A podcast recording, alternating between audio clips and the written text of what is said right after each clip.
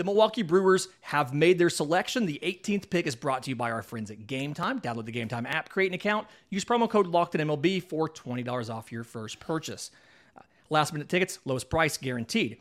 With the 18th pick in the 2023 MLB draft, the Milwaukee Brewers have taken third baseman Brock Wilken from Wake Forest. It's almost like we teed you up perfectly for that. He's a guy, middle of the order power bat. Uh, to your credit, this is a big thing for you. Uh, he had a great freshman year in the ACC and then went to the Cape and looked really good in the Cape after that. Fantastic raw power.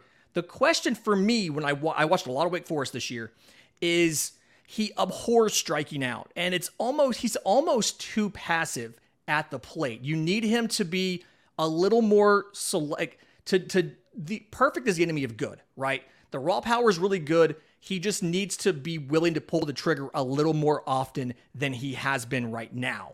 Uh, defensively, I think that uh, he he he's not super rangy, but he's going to be able to stick at third. He has a massive arm, and that's going to mitigate any sort of range issues that he has. And so, it, if he does have to move, it reminds me of profile. We have it on the screen. Reminds me of a Rhys Hoskins, but love what Brock Wilken does. I think it's a good pick uh, for for Milwaukee here at 18. Yeah, he was my fourth or fifth best player available.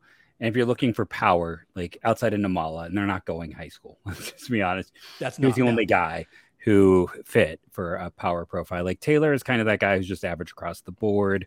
You know, Waldrep is a, a pitcher, which they've uh, they've only taken Ethan Small. Chase Davis would have been the other interesting guy, uh, but I had. Wilkins 17th overall, so this is a a spot better.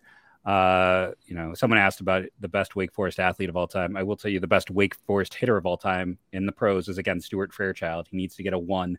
I know someone will talk about Gavin Sheets has a negative WAR because of his defense, but yeah. uh, that they play in a bandbox, so that 31 home runs is overblown if you're just looking at stats.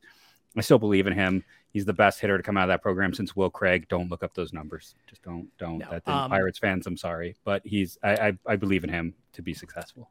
For for full disclosure, the best uh, athlete in Wake Forest history is actually Carol Blackerby. Uh, but I will say, and to acknowledge Gary in the comments, Gary had a question. He's like, "How do you criticize anybody who hates striking out?" It's not that I don't. I, I dislike the hating striking out.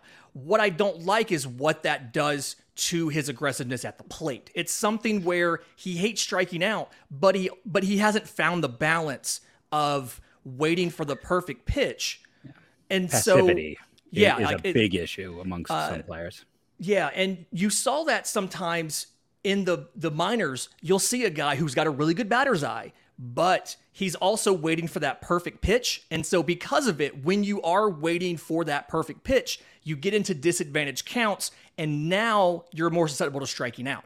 So, I, I don't dislike the fact he hates striking out. I dislike what it does to his offensive game, the way that he changes his approach because he doesn't want to strike out.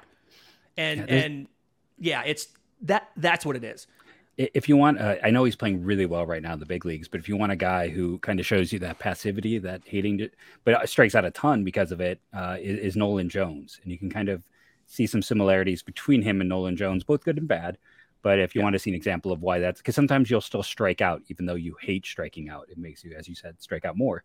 So yeah, I, I agree with you that we talk often on, on my show with my co-host Justin about like who guys are sometimes passive, and that passivity at the plate never leads to good things.